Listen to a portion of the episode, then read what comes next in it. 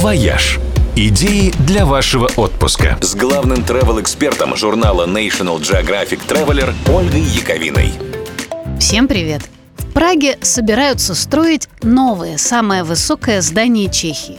И хотя до высотных рекордов, взятых дубайской Бурдж-Халифой, ему будет далеко, но по производимому эффекту новая достопримечательность, похоже, уделает все великие небоскребы.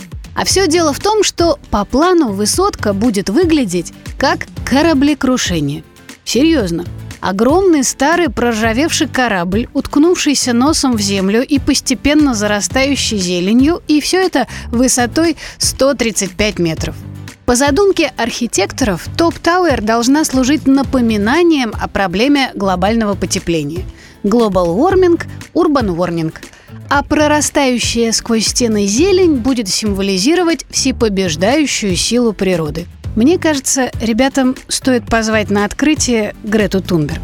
Постапокалиптическое здание планируют построить в одном из предместий Праги.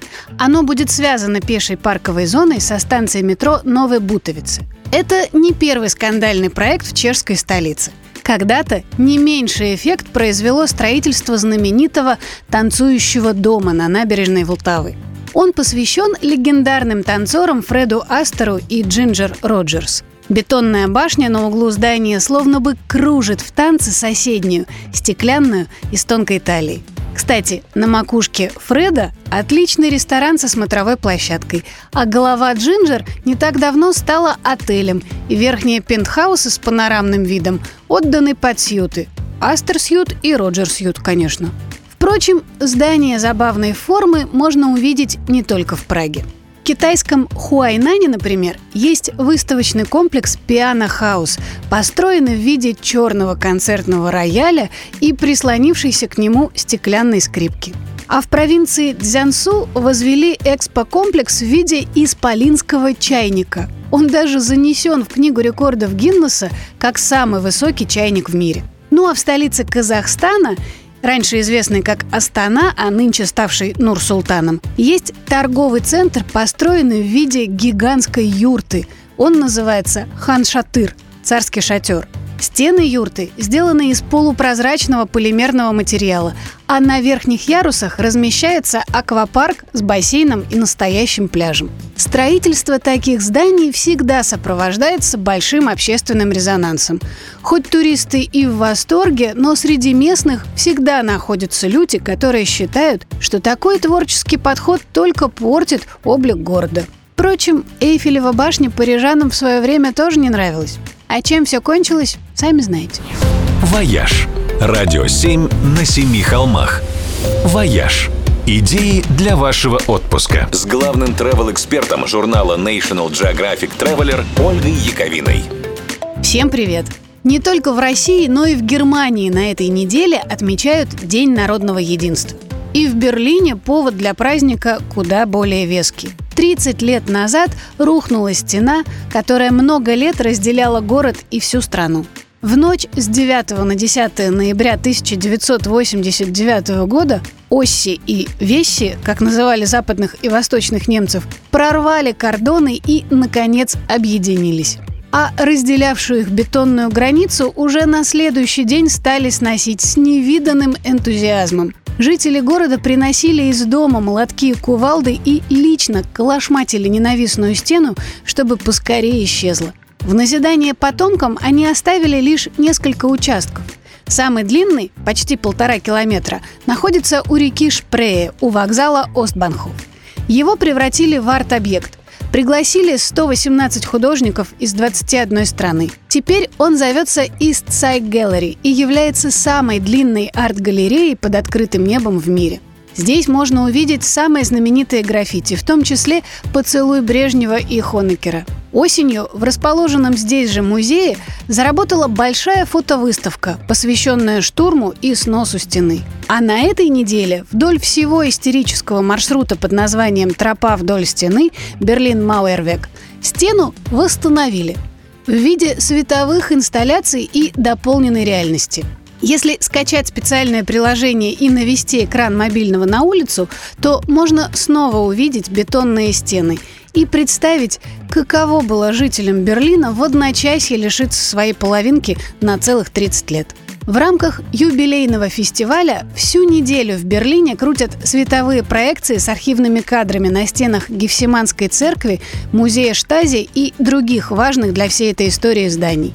А сегодня вечером у Бранденбургских ворот состоится световое мультимедийное шоу, показывающее историческую хронику постройки и разрушения стены. Ну а затем праздник перейдет в любимый берлинский формат. 27 ведущих европейских диджеев устроят сумасшедшие вечеринки в 27 лучших клубах города. Танцевать за дружбу и единство, я считаю, гораздо более правильная идея, чем устраивать военные парады, например.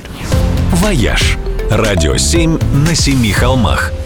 «Вояж» Идеи для вашего отпуска с главным travel-экспертом журнала National Geographic Traveler Ольгой Яковиной. Всем привет! Всякие унылые вещи у нас принято сравнивать с болотом. Никаких приятных ассоциаций с этими участками ландшафта как-то не возникает. И уж точно никому не придет в голову считать болото туристической достопримечательностью. Ну, казалось бы. Но представьте себе, так кажется далеко не всем. При балтийских странах и, в частности, в Эстонии болото – это прямо любимейшие места для поездок на природу.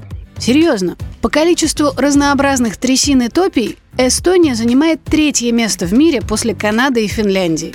По данным ученых, болотами покрыта примерно одна пятая территория страны.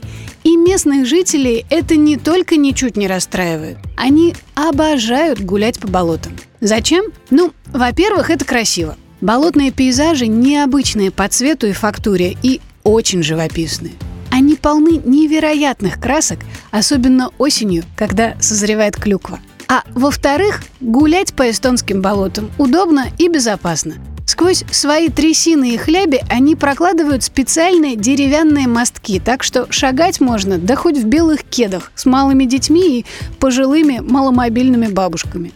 Еще там ставят наблюдательные вышки, чтобы можно было полюбоваться окружающим пейзажем с высоты дроньего полета.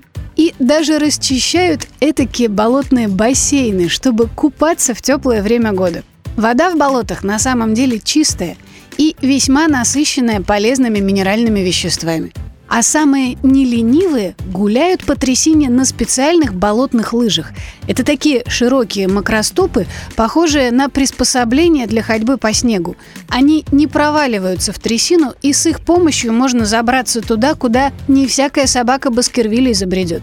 Кстати, Гримпинскую трясину для советского фильма о Шерлоке Холмсе снимали как раз-таки в Эстонии, в национальном парке Лахимаа, что расположен всего в часе езды от Таллина. Сегодня здесь проложена одна из самых популярных болотных троп в Эстонии – Виру Раба. Она считается учебной, так как на протяжении этих трех с половиной километров можно увидеть практически все пейзажи и растения, характерные для верховых болот Эстонии. Поездка сюда с ночевкой в одной из расположенных по соседству старинных усадеб, которые превратились в дома отдыха, это одно из самых любимых развлечений для семейного уикенда жителей Таллина. И это тот случай, когда у них стоит взять пример и сказать дорогому семейству «Да ну вас всех в болото!»